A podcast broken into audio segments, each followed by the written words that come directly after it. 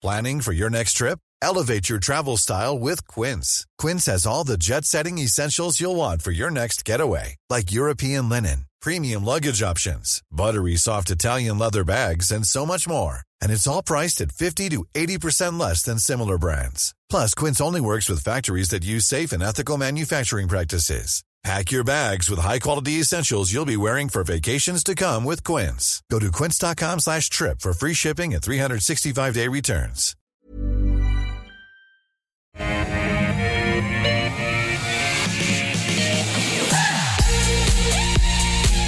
Hello and welcome to the Call 10 Stocks picked by you two experts, one hour.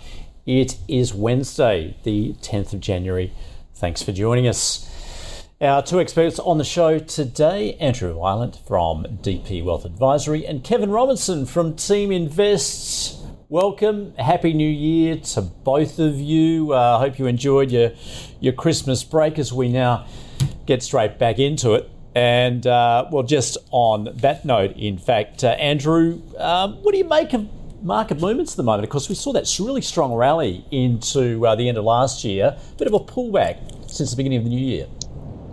Yeah, good morning, Andrew, um, or afternoon as it would be for the Mexicans. Um, look, it's um, it's it's interesting, isn't it? You know that Fed uh, Fed meeting on 12 and 13 December really sort of put a bit of a bomb under the market, didn't it, with the expectation as to where interest rates are going, and uh, that's certainly plus, of course, coming into Christmas, a lack of liquidity, and next year will be a better year, and you know the the whole Santa Claus rally piece. So certainly not unexpected to see it rally as hard, and equally so not sort of unexpected to see give a little bit back. But you know, we're only down about one odd percent so far. Certainly domestically, we're very conscious of confession season. All the uh, the hard-working board directors coming back from their northern beaches holidays uh, you know, running their eye over what management's telling them as to what profit will be like coming into the February profit reporting season. That certainly is a risk for the market. But overall, we're feeling pretty relaxed. Um, the main concern, as you and I have spoken late last year, is geopolitics. You know, I think it's something like a billion people around the world are going to be voting this year including that all important US election in November. And that to me is the biggest risk for the market. But there's lots of things that's going to happen between now and November. So uh, for, for the moment, we're feeling okay. Yep. Yeah. Pointing to that uncertainty and potential volatility that comes from that. Uh, Kevin, what's your view, of course, given that markets have run very hard? How cautious are you at the moment? Uh, I, we don't tend to look at the market as such, although, you know, completely. Although um, it is always nice to look at your portfolio when the market goes up and say, yeah, I'm making lots of money. On the other hand, if you're a net buyer of shares, we tend to want, you know, the share prices to come down. But you're quite right, it has gone up recently, and I've been looking at my portfolio and saying, yes, that's nice. I feel really good about myself. And also thinking some of the shares that I want to buy are a little overpriced at the moment. I'm, I'm waiting for the market to maybe do a bit of a pullback so I can pick up a few extras. All right, well, let's see if there are any extras you can pick up uh, today that we're going to speak of. The first five we're going to take a look at Aeris Resources, Meridian Energy, uh, the uh, SPDR ETF, which tracks the S&P ASX 200, uh, Vanguard US Total Market Shares Index ETF, and Bapcor. Now, we're going to begin with our stock of the day. It is Mineral Resources. It's bought up a close to 10% stake in the newly listed lithium company Kali Metals. This is out of WA. Uh, Kali Metals beginning trading on the ASX on Monday, soaring as much as 75% on the day. And ahead of trade today, MinRes uh, clarified that that 9.97% stake was separate to Chief Executive Chris Ellison's 4.85% holding, which is held through his private company Wabelo. In fact, um, a number of his associates also piling into the company too. Maybe an indication there's nothing else to do over there in WA. I can afford to say that because I am a West Australian boy myself. But uh, of course, uh, lithium prices uh, also having come off significantly, uh, well, more broadly, battery metal prices having fallen substantially over the course of 2023. So, Kevin, how do you see this play from Min Resources? Uh, that's a that's a good question. Uh, we, Mineral Resources is a company, of course, that uh, that we in Team Invest have followed for quite a while. although interestingly, it wouldn't mat- wouldn't meet our criteria now um, for several reasons. But having held it for a long time, a lot of our members still uh, hold uh, significant amounts of it. So, and I'm included in that. It is a very entrepreneurial company, and Chris Ellison uh, has always tried new things. He's always gone for the opportunity, um, and it's shifted over the years from being a um, a uh, mining services company into much more into mining, and particularly the battery mineral. It's also interesting that uh, you know battery minerals are supposed to be the future. Everyone, all the pundits were saying, yes, we're going, you know, battery minerals. They're going to be great. They're going to be high forever. You know, they're going to be great demand that. And of course, now they're pulling back because they're like any other mineral. Um, whenever the price goes up, uh, people start piling in and finding more of it and producing more of it. Um, and eco- economics changes, and so you get the up and down of the mineral prices. I'm not going to try and predict what's going to happen, um, except broadly, it is likely, I think, that uh, lithium prices will come down uh, over the long term because more people will produce it. Um, and ultimately, the demand will hit a, a, level, a plateau, even though it's expanding really well. Um, Chris Ellison has in the past certainly been very good at taking advantage of all the advantages and been entrepreneurial in developing uh, initiatives to drive down the costs of his production. So, so far, I'm confident that he knows what he's doing uh, until you know we see otherwise. But yes, I have a lot of trust in him. Trust, but but not enough to actually um, pile into the company yourself. Then, are you, are you concerned perhaps it's putting too much, too many eggs in in the one basket of lithium? It could be. It could be. I don't know. Yeah, and uh, it is certainly. It's become a riskier company from a Teaminvest point of view for exactly that reason that it has become more of a mining company, both uh, iron ore and lithium, um, whereas it used to be a mining services company. So it had a stream, much more predictable stream of income and you know that sort of thing, which which is what why we started looking at it in the first place. Although when you say I'm not piling in, I have held it for a number of years and it's done very well. It's certainly one of my best performers. So I'm not getting out of it just yet. But yes, you're right. It is uh, much more risky than when we first started looking at it. Okay, going to put that down as a hold then, given that's where you are right now. Andrew, um, what's your view? Yeah, look, it's an interesting one. It's uh, it certainly is a personality stock. Chris Ellison's done really well with this business over a number of years, and as you were saying before, not only does he uh, own some of the uh, the new uh, listing personally, but of course now putting uh, uh, Min Resources money into it as well. I, I, guess the thing that I'm a wee bit concerned about, as Kevin was just talking about before, we've got that weakness in the uh, in the lithium price, and you know there's been some uh, quite a bit of damage being occurred in that sector over the last 12 months. Uh, the other thing I'm just noticing is that short interest in MinRes is rising. So remembering short interest is basically the percentage of the uh, book that's lent out in anticipation that the share price could fall, and it's been steadily rising, and it's now around five percent of the register is short. That's its highest level in the last 12 months. So even though I don't mind the business and certainly that exposure to iron ore, it generates about two billion dollars uh, a year from iron ore, and that's certainly not unhelpful considering where the iron ore price is at the moment. Uh, that exposure to lithium, I think, is probably hurting them a little bit, and uh, from that short interest point of view, that's not helpful either. So, on balance, it's a hold. It's a great business, uh, but I just think there's some fundamentals at play that you just need to be a wee bit cautious in the short term. Cautious, all right, cautious. from both, but both a hold there for our stock of the day, mineral resources. Okay, so let's get into the ones as picked by you. I'm going to stay uh, with resources. The first one being Aeris. Uh, it, has a portfolio of copper, gold, zinc. Um, in fact, the, the company's largest investor and backer is uh, Washington Soul Patts, which I guess is certainly a vote of confidence. It has undertaken a $30 million equity raising, uh, some 14 million institutional placement, 16 million entitlement offer. Andrew, your view on Aeris? Yeah, and to your point, Andrew, that uh, is certainly not helpful, that capital raising. It is in the context of shoring up the balance sheet, super helpful. But, you know, when you go and issue a whole heap of new shares at 11 cents, uh, then certainly that's one of the reasons, it's not the only reason the share price is under pressure. Um, in fact, that's not a very pretty looking chart at all. Um, you know, it's down around 35% per annum over the last five years. So, but in the short term, some of that weakness would actually, of course, be a function of that capital raising. So, and there was in fact quite a few that were. Um, what's the word I'm looking for? That, that the underwriters had to take there was a shortfall in the in the placement. So in other words, uh, you've also got some of the uh, people know that there's other shares that the underwriters are going to be holding, and that will also be weighing on in the short term. Obviously, copper's under a little bit of pressure as well. That's not really helpful. But if we sort of look a little bit further over the horizon, and one of the reasons we like materials here is that whole decarbonisation and electrification thematic.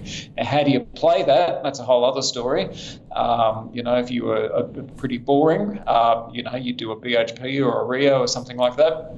Uh, if you were Andrew, the ETF whisperer, uh, you know, you might do something like an MVR or a QRE, which is both diversified materials baskets. But in the context of this particular one, I guess I just sort of look at the fact, and I like the fact that Soul Patts are on the register. Don't get me wrong. In fact, uh, Robert Millner, uh, the thicker the carpet, the thinner the dividend. Millner um, certainly gives me a lot of confidence. But I just think in the short term, there's a fair bit of pressure on this company, and the fact that again, you have a look at the fact you have a look at that performance over the last five years. I could think of plenty of reasons not to be there in this. It's certainly not a sell at these levels, but uh, I definitely wouldn't be buying them either.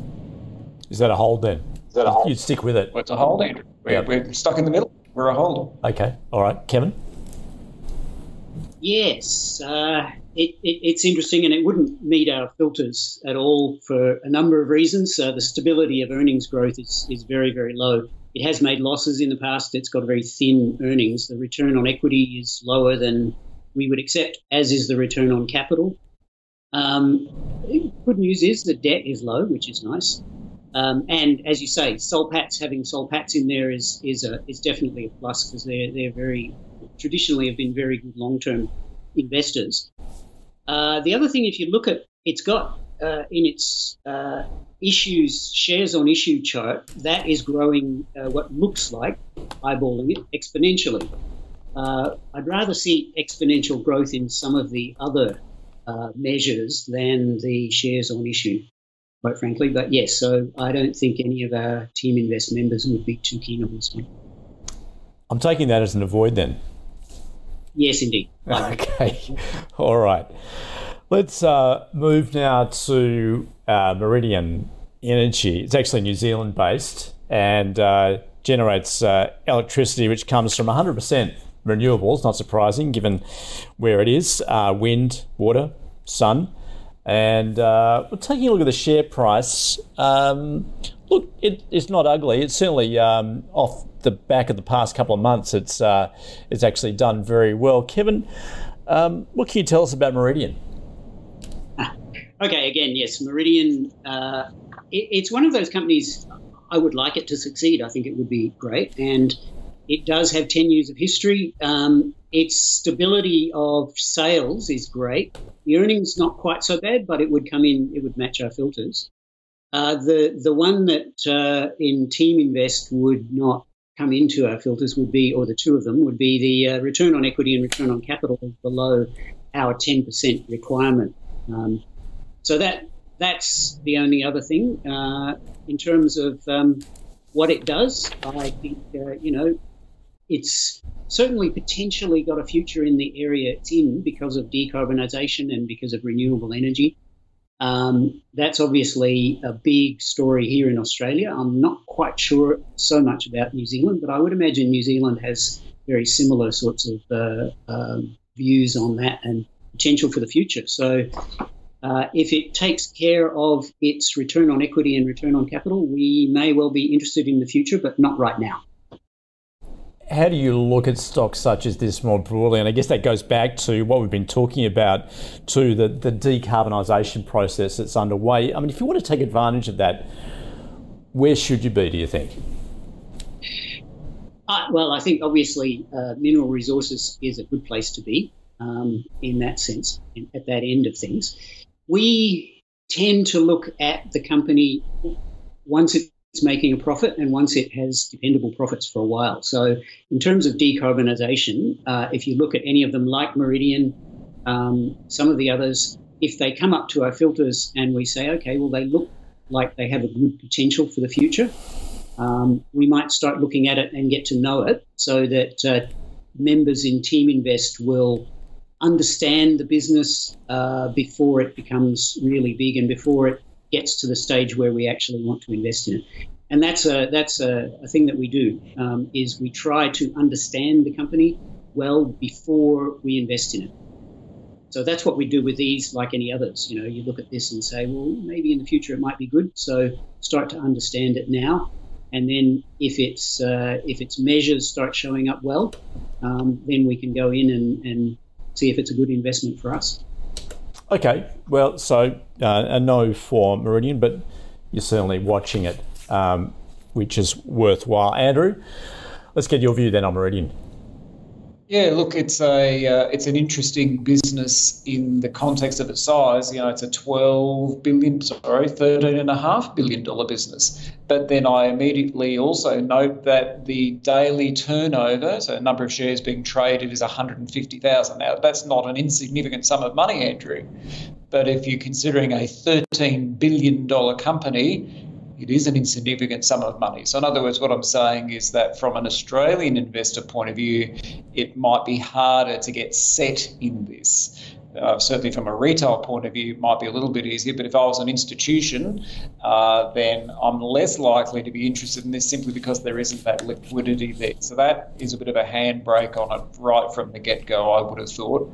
Uh, the actual underlying business is sound, and that thematic relating coming back again to decarbonisation. At the uh, the most recent AGM, they spoke about the need for New Zealand alone uh, to be needing something like 20 new wind farms over the next 30 years to sort of uh, take advantage of that opportunity. So there's absolutely an opportunity. There's no doubt at all. It's to your question to Kevin. It's just how do you play it? And I'm not sure from an Australian investor's point of view, this is necessarily the vehicle in which to do it. It's certainly been a great investment for New Zealand shareholders. Over the last 10 years, it's up about 380% relative to the NZ50, which is up about 150 from memory, 130%. So, NZ shareholders, they'd be um, feeling pretty happy.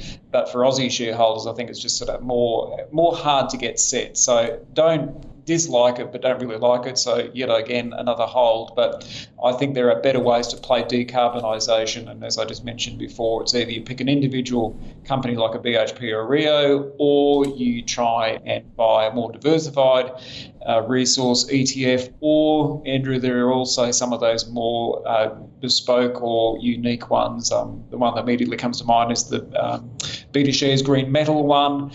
And but again, some of those more decarbonisation, electrification ones, clean from VanEck, they've certainly had pretty poor performance over the last 12 months, in part because of where interest rates are. So for me, BHP Rio, one of those ETF baskets, but MEZ, it's a hold. Okay, all right.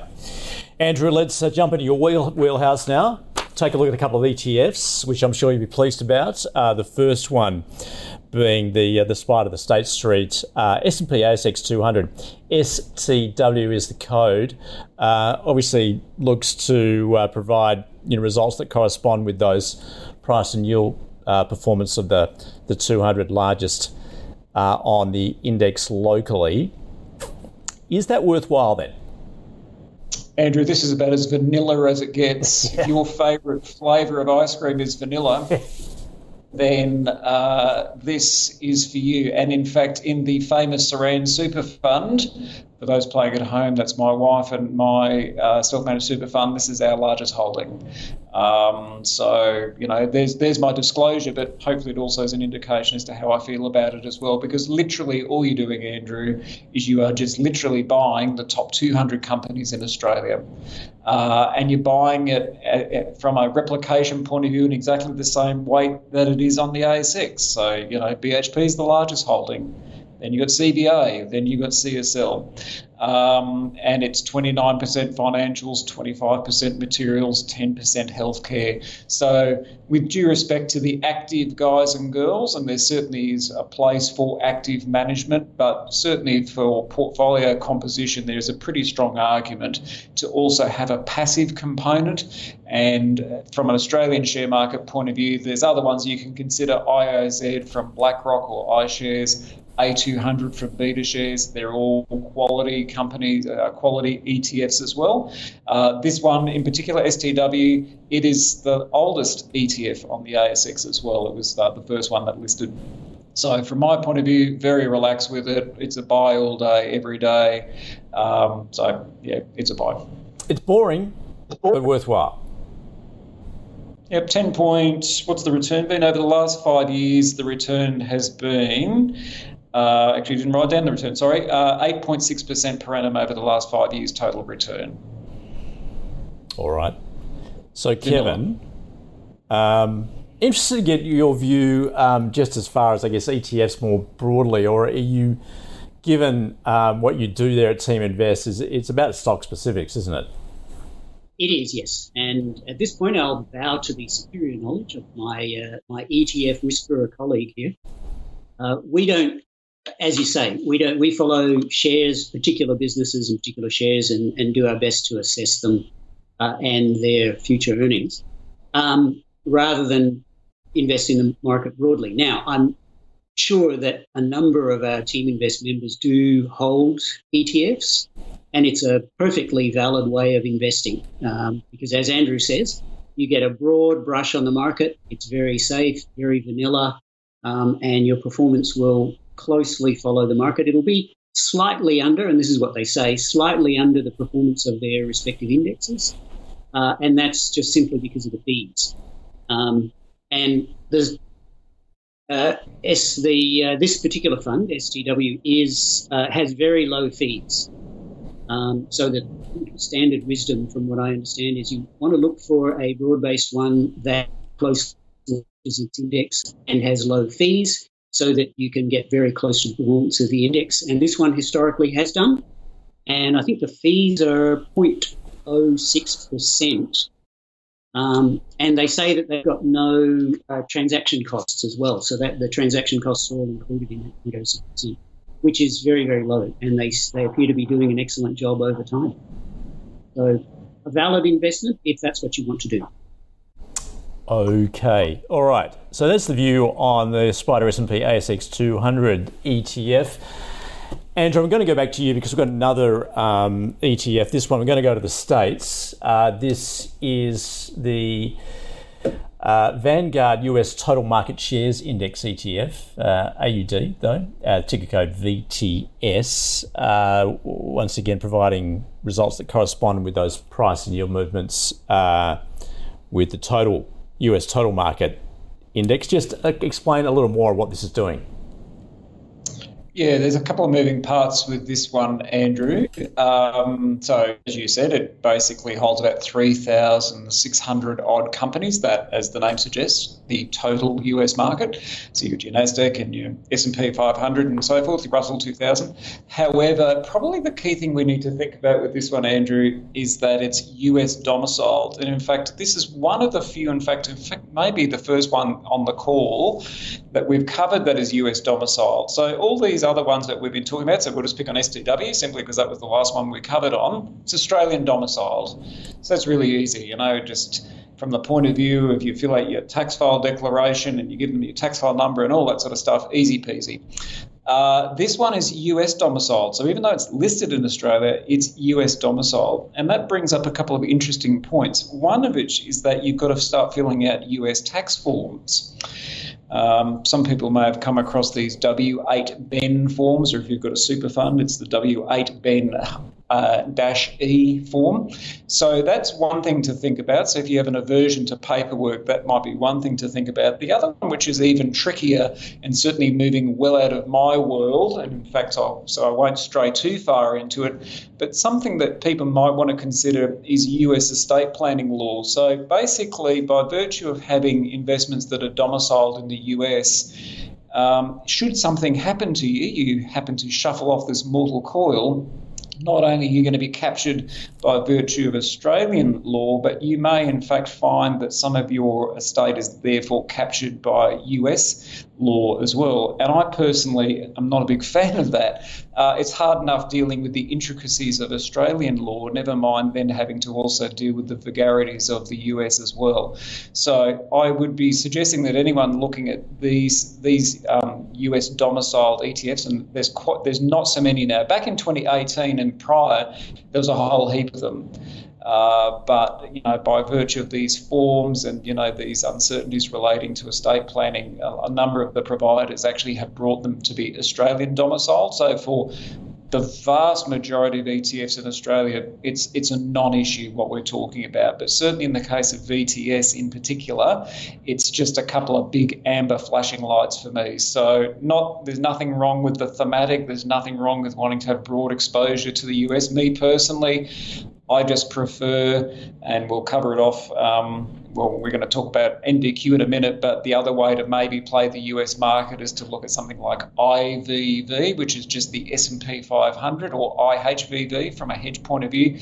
But importantly, Andrew, Australian domiciled, whereas this one is not, and that to me is a bit of a concern. So nothing wrong with it. Fees are really cheap. You know, to Kevin's point before, you know, fees on this one is 0.03%, three basis points. Um, and the performance has been pretty good. It's returned about 12% per annum over the last five years. But that sort of tax treatment is uh, is troubling for me. So I'm uh, I'm out. Yeah. Okay. Great yeah, point made right there, uh, Kevin. Okay. So once again, we can assume you're not there, uh, but let's take the view of a investor who wants exposure in the states. Is this does this have potential? I guess bearing in mind also, as Andrew's pointed out, though, given its US domicile. Yes. Given what Andrew said, yes, um, it, it is as Andrew says, the fees are very low. It, it, it again, it matches very closely the uh, index that it's supposed to, so it's done a good job. Vanguard, of course, are, are, are known for being uh, early introducers of low fee vanilla type uh, ETFs. Uh, so, again, this is similar to theirs. And uh, all of the things that Andrew says are valid as well. You just need to be aware of all of that. Having said that, uh, if you do want some exposure to the US market without having to uh, look into particular companies, um, then it may be a way in, uh, depending on your tax treatment. For that. The other thing to bear in mind too is that given that US domicile, um, there is an exchange rate factor to work in as well. And that probably would account for some of that performance over the last few years because the Aussie dollar has been going down against against the US dollar. So the US, the Australian performance would reflect that as well. So there's always a risk that it goes. Um, the I think Andrew mentioned there's another one that's hedged, but consideration. Interestingly, we do have a subset of Team Invest members who look at US investments and have direct US investments in direct companies in the US, uh, some of which are very all right. Okay. So um, interesting. They're both pointing out the low fees there, but just beware given uh, those implications, given its US domicile. All right. Let's round out the first half. Coming back home with Bapcor. Uh, this is uh, well, sales and distribution of uh, car parts, accessories, automotive equipment, service solutions, and the like. And um, well, it's it's got a big network. I think it's got about 1,100 locations, in fact. Um, Kevin, what's your view on Bapcor? Yes, it's a good company. It's had a long history. It doesn't match our filters in return on equity and return on capital, who, who they are under 10%. Um, and the debt is high. It's within our filters, but it's getting getting high. So I would want to have a look at that debt and see what what it comprises. If there's a significant amount of lease debt in that, then that makes it less risky. It's still a risk, um, and I don't I don't know that because we haven't looked at this company yet. It may be one that, if they take care of their return on equity and return on capital, uh, it may come into our filters, and we might have a look at it. They have, by the look of them, had a few capital raisings over the years. They've been around for a long time. They were founded in 1971. They're based in Melbourne. They were formerly Burson. Um, and as you say, uh, they uh, sell and distribute automotive parts through a number of different retail brands, Autobarn being one of the well known ones, and Opposite Lock for four wheel drive accessories. Um, so, yeah, I, would say we're not in it yet uh, from our point of view. Um, but it might be one of those ones if they uh, increase their return on equity, return on capital. It might come into our filters. We might have a look at it in the future. Okay, all right, sounding positive, but not there yet. Andrew. Yeah, look, it's a no for me, Andrew. Uh, that share price has come under a fair bit of pressure after the AGM in October, I think it was, and uh, talking about you know turning it around in the second half. You know the old hockey stick, and we're always a bit uh, nervous and cautious when companies talk about uh, sort of uh, delivering a second half turnaround after a troubling first half. So. If, even on a valuation basis, you, you're being sort of asked to pay um, sort of 12 times earnings um, look, it's it's undemanding, but what are they going to do to sort of turn around the second half that they weren't able to do in sort of the first half? So, uh, from my point of view, even though the share price has come off and it is trading below consensus valuation, consensus valuation is around seven bucks where are we at the moment? We're 559. Uh, so certainly there appears to be some valuation support there. I'd much rather pay six dollars and see that they actually are turning it around than hoping they've turned it around at 550 and heaven forbid they sort of go back to 525 or even five bucks if they aren't able to turn it around. So I can think of a few reasons not to be there.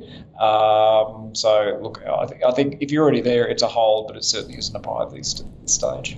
Yep. Okay. Yep. All right. So let's summarise where we've been in the first half of the show. Beginning, of course, with our stock of the day, Mineral Resources, as it takes a stake in Kali Metals, which um, debuted on the local index on Monday in lithium, and that's certainly the play uh, led by uh, Chris Ellison, the chief executive of MinRes. He's taken a personal stake himself in that as well. So uh, Kevin's saying. Um, he's got a hold on it. Uh, look, he, certainly uh, seeing mineral resources as favourable, given it's moved from a services, uh, min, uh, a mining services company into uh, into a producer. Uh, but he just is seeing lithium prices continuing to fall. So he's got a hold on it, as does Andrew, calling it a personality stock, given.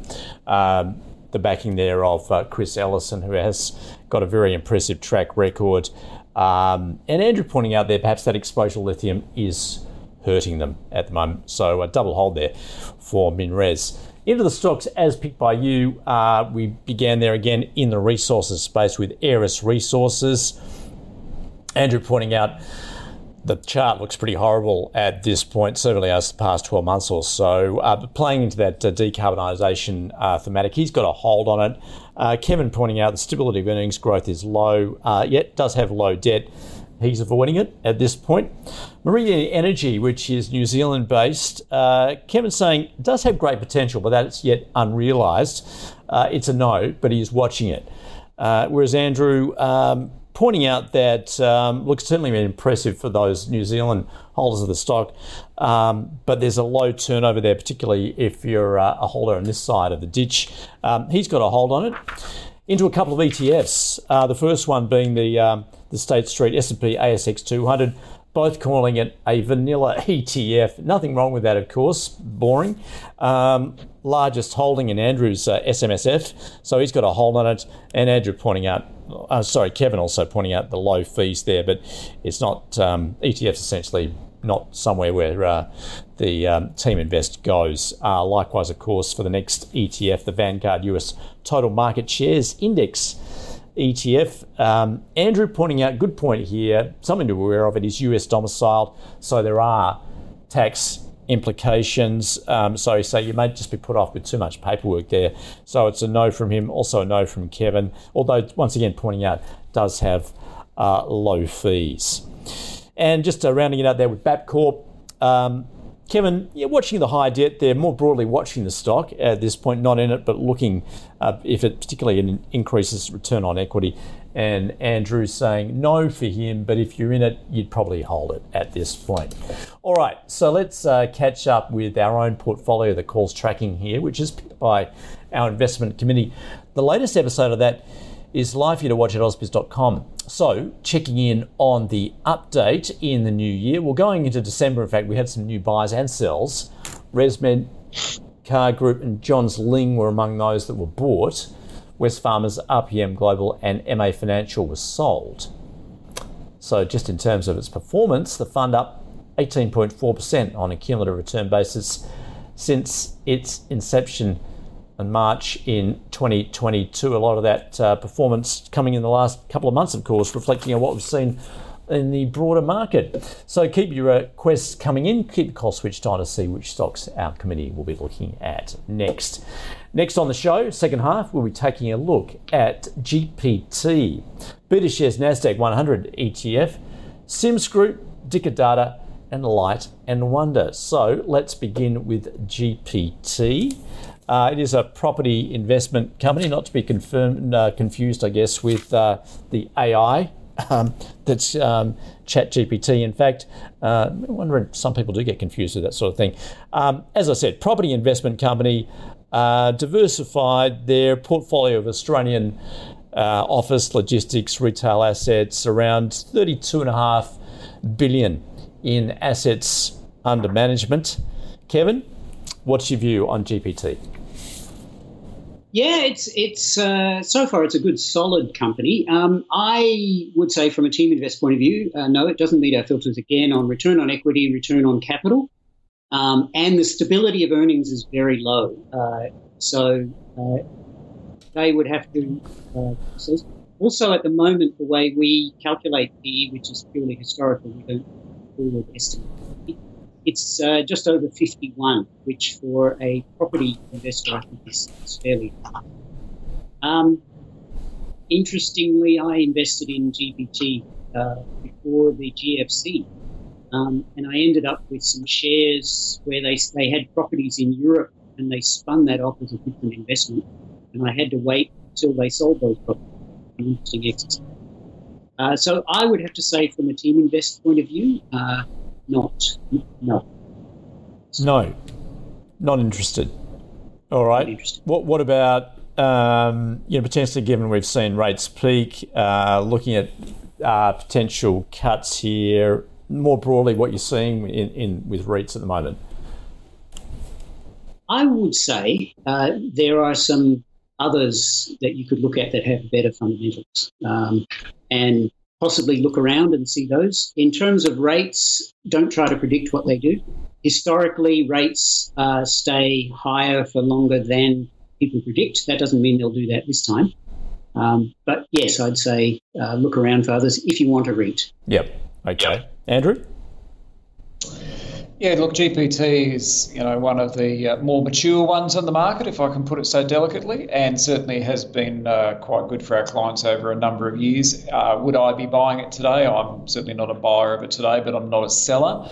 Uh, the uh, the REIT sector or the listed property trust sector, uh, for those of us old enough to remember when they were called LPTs, has copped a bit of a battering with these higher rates, as we were just talking about before. Not as bad as it was in the GFC, where the average REIT lost about 70%. I think the average one's only only lost about 20 or 30% this time around. But to me, the way to probably play this is to again buy a more diversified one like a Vanguard VAP as an example. Uh, it owns the top 29 REITs out there. Uh, so rather than trying to work out, you know, is GPT better than Dexus, better than Stockland, you know, better than Vicinity, you sort of have one if you're trying to pin me down and say, look, that's all really interesting, Andrew, but we actually want you to pick a direct share, I'd actually say either Charter Hall or Goodman Group. So CHC or GMG would be sort of my two preferred ones. Noting that the REIT sector uh, was up 11% last month. So again, coming back to how we started the show, interest rates seem to be peaking, uh, and a view that they'll probably fall this year, certainly in Australia towards the end of this year. Then the market, after that beating that this sector has taken, starting to take a view that potentially getting exposure to REITs is the way to do it. So to my point, if you're going to do that, maybe buy a more broad-based one rather than trying to pick an individual one. Yep. Okay. Good point. All right, Andrew. Let's uh, get into another ETF, which will please you. The uh, BetaShares Nasdaq 100 ETF. Well, it essentially does what it says on the label, doesn't it? Um, why would you be in this? Well, I guess you only have to look at its performance over the past 12 months. The performance has been a ripper, Andrew. Yeah. Uh, but that part has been helped not only because it's full of tech, but it's also because it's unhedged. So again, remembering that that long-term average for the Aussie dollar is around 75 cents. Where did we bottom out at? 63, I think it was from memory, 62, 63. Uh, got to 68 over Christmas, has just slipped back into the 66s at the moment, but we're still well below that long-term average. So anyway, we'll, we'll talk about what it does. As you said, on the tin, it literally just buys the Nasdaq. So you know the top 100 companies uh, uh, on, on that index. It's 50% tech, Andrew.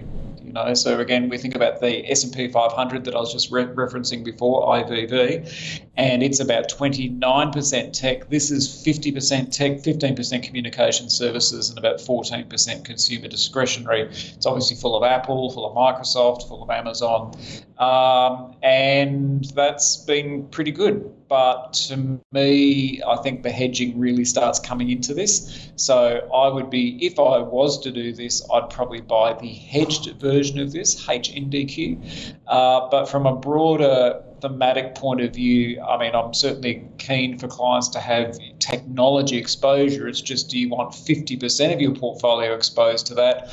Or is it like a barbell strategy where at one end of the barbell you have like IVV, the, the um, uh, S&P 500, and then at the other end of the barbell, I have to say because it is the call, Qual. You stick, you know, Qual in there is sort of your satellite, or again QHAL if you're worried about the, the where the dollar is, and that way you're sort of getting that exposure to tech, but in a more nuanced way. Whereas this is a very blunt instrument, and it's worked really well, certainly. And I'm not saying that it won't continue to work well.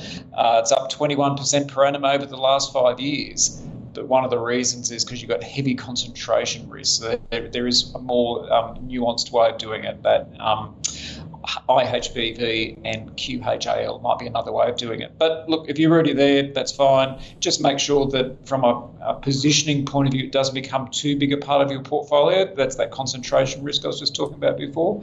But the names in there, like Microsoft's not going to go broke, Apple's not going to go broke. Um, but I think there are other ways to play it, so it's a hold. Yep. Okay. Yep. Kevin. Yes, I have to agree with Andrew um, on all of that. It is interesting. There's a, a an overlap, uh, obviously, between this one in terms of the actual holdings and the Vanguard one, because obviously the Vanguard one is all uh, US, and some of the biggest names in the US are some of these tech companies. So yes. And you talk about uh, volatility, um, even though it's done very well this calendar year or year to date, uh, 49 for calen 49%, 49.5%. Uh, for calendar year 2022, it was negative, nearly negative 28%, 27.9. So, as Andrew says, with that concentration, particularly in tech, um, you can expect volatility um, if, if you want to go down that way. Their fees are also a little higher, as you would expect from uh, you know a company that uh, does that or a, a, a, an ETF that does that. Um, and they also quote a, an expenses fee where they cap it at 0.1%, but their management fee is 0.38% per annum at the moment. Um, interesting effect of uh, ETFs in general or index funds in general when you invest the way we do at Teaminvest. Uh, if you get a good quality growth company um, and hold it for the long term, if it starts, which a lot of them do, start moving up the index uh, ladder, if you like, so for example, from uh, 300 to 200 to 100, something like that, you do tend to get uh, a PE expansion. And that's uh, because at each stage, an increasing number of uh, index funds are required by their mandates to buy into that. So that's just an interesting side effect, if you like, of, uh, of index funds for people like Teaminvest. Okay, but if you are an investor, you do hold it. Do you you stick with it then at this point? I I wouldn't be in it. You wouldn't. I'd say no. Right. Say no.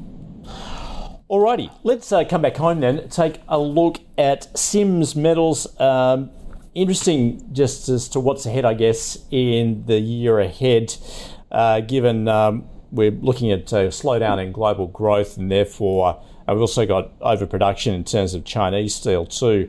Um, will that depress further depress uh, steel prices, particularly recycled steel as well, as far as Sims is concerned? Uh, however, those scrap prices have rallied in recent weeks. I was just taking a look at some of the the broker notes on the stock and. Uh, very much some conflicting views there, so I'm fascinated to see what our experts think about Sims. Kevin. It's an interesting one. Yes, it's one of those that's in an industry which, over the long term, should expand in terms of recycling uh, materials, and they're and they're also moving into waste management in general um, and recycling. They're spreading their recycling away from steel into other other metals as well, mainly metals. Uh, Australia, in particular, has a poor uh, record of recycling compared to other uh, advanced economies as well. We, we, recycle, I think it's somewhere in the teens, maybe 16%, something like that, compared to well above 50% for some of the European countries. Um, so there is theoretically room to expand the business there over the long term. There should be tailwinds behind them. At the moment, they don't pass our filters. Again, it's the old duo of return on equity and return on capital below our 10% acceptable. Um, they also don't have uh, the uh, stability of earnings growth. In fact, their earnings over the last 10 years, on average, have grown very little with a few losses and things. So it's not a company we would look at um, from those points of view. Um, but it is, you know, I wish them well, and I do hope that we as a society recycle more um, because I hate waste and I hate the idea that. Uh, excellent metal, good quality metal that can be reused, recycled is going into landfill and wasted. yeah. Yeah. All right, yeah, Andrew, that Kevin makes a good point. In fact, I think Australia just we're lazy recyclers, aren't we? Um, yes.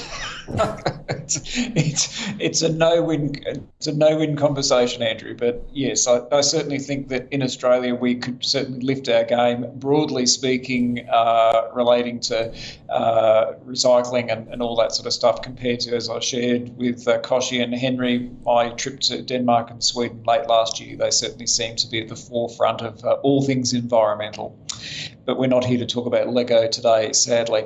Uh, Sims. Uh, look, from my point of view, um, you know, Kevin's point is spot on relating to that variability in earnings. Uh, forecast of 112% increase in earnings this year, uh, which therefore points to the fact that earnings have been under some some pressure previously. It's trading pretty much in line with consensus at about 14 bucks. Uh, probably the big amber light for me is we have a new CEO. And again, you know, no disrespect, but whenever a new CEO comes in, they're generally sort of looking at all the cupboards and seeing, you know, where all the skeletons are hidden and, uh, you know, sort of downplaying things. And, you know, it's 12, 18 months' time. Look at the amazing job I've done in turning this place around. Can't believe how I found it.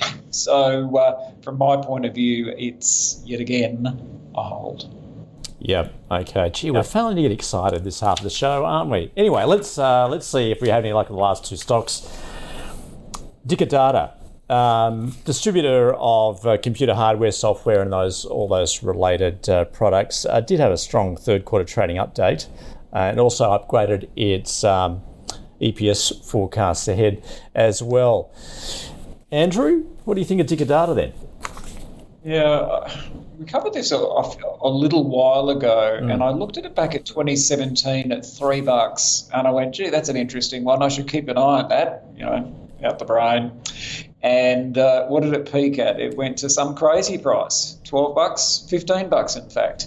Uh, and then it sort of languished a little bit there till around August, as we saw, and it sort of picked back up again. Interestingly, as short interest has been falling, uh, it's David Dicker who's the uh, CEO and chair. Uh, he owns a substantial number percent of this company, albeit he's been incrementally selling down. So again, on the negative, um, you know, we're a bit cautious of companies whereby you have someone owning a heap of shares. The underlying thematic is pretty sound, and if you look at their third quarter results, they're talking about there's been significant interest in in sort of that sort of whole cyber security space, which is no great surprise. And they also point to the fact that supply chains are sort of back to normal as well. They also explicitly mention that Microsoft are dropping support for Windows 10 at the end of 2025.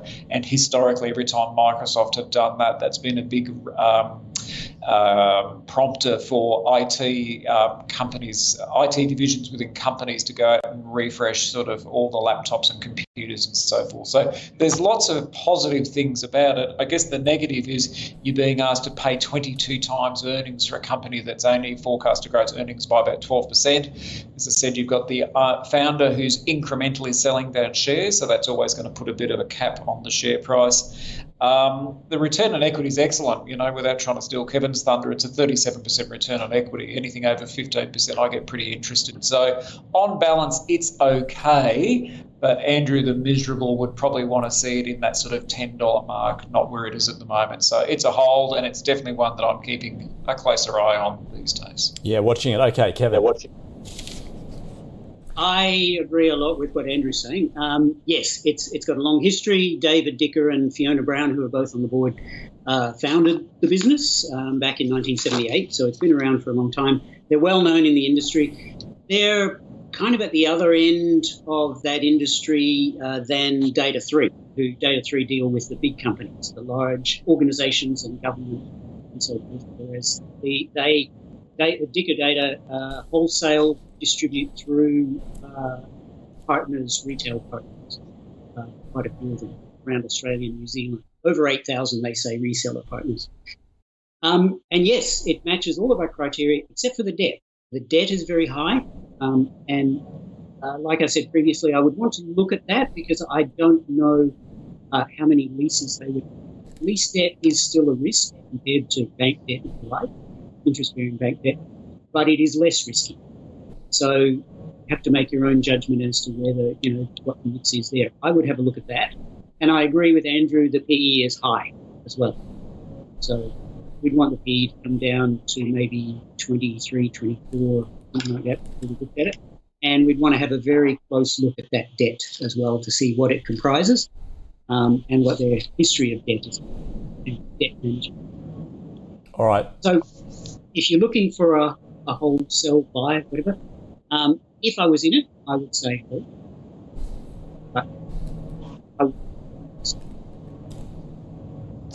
All right. Let's round it out then with uh, Light and Wonder. Um, now, this is one I have never covered before, so I'm interested to see whether you guys um, know much about it. It's a global games company focused on content and digital markets, uh, primarily supplying game and content and gaming machines. Kevin? What are your thoughts? Yeah, I, I mean, for a number of reasons, it doesn't meet yeah. our criteria. I'm not surprised. That return on equity, uh, return on capital, um, and uh, in Australia they don't have a listed history. So I did look at the uh, US listing, um, and it, has got an interesting history. They're based in Las Vegas, which is probably a good place for them to be based. Um, and their 35% owner in 2020 sold out to a consortium, including uh, Aristocrat Leisure and a number of the Aristocrat Leisure people came over and bought uh, the business and started running the business. So Matthew Wilson, who's the CEO, uh, is uh, an ex-aristocrat, as is Jamie Odell, who's an ex-aristocrat. Um, and recently they sold, this was in yeah, a couple of years ago, they sold their lotteries and their sports businesses to two different groups in America. Um, and they now make money from poker machines, mobile casinos, and online gaming. And interestingly, their biggest part is Um, so it's an exciting story, and obviously the new management uh, is looking like they're, they're doing their best to try and turn the company around. They sold off the bits that uh, they didn't feel they wanted, and they're now focusing on the bits that they do want. Uh, they have a lot of creatives looking at the gaming aspect and that sort of thing, poker machines or slot machines, as they call them in America. Um, it's an exciting story and made turnaround story. The team investor great team. They turned around and they so for me, and I believe other Teaminvest members, it would be a no at this stage. Yep. Okay. All right. Andrew, your thoughts? Oh, look, Andrew, we've got to finish in a buy, don't we, surely? no, bring, the, bring, bring, bring this I'm not, home. I'm not twisting your arm. No, look, um, a couple of reasons this looks interesting. Um, so first of all, it was it is a US uh, company uh, listed on the Nasdaq that chose to have a secondary listing here. And if you look as to their motive, is it because Australian companies are big customers of theirs? which again, you know, not only we're sinking the boot into Australians about recycling, but we could potentially also extend that boot sinking into our propensity for wagering and gambling. However, um, you know, it certainly does mean, therefore, that it's got a broader reach. Uh, the from a valuation point of view, the P is 26, so again, it's certainly up there. But forecast earnings per share growth is around 30%, so that's certainly pretty positive. Uh, again, um, strong return on equity, about a 34% return on equity as well. And interestingly, albeit there isn't a huge consensus, but consensus is 156 bucks versus 117. So you know, from a valuation point of view, it's looking somewhat interesting. Um, I'll say it's a buy simply by virtue of the fact that, as I said, you know, I think there's probably something to it. But I would also caution people that it's not as bad as uh, Meridian.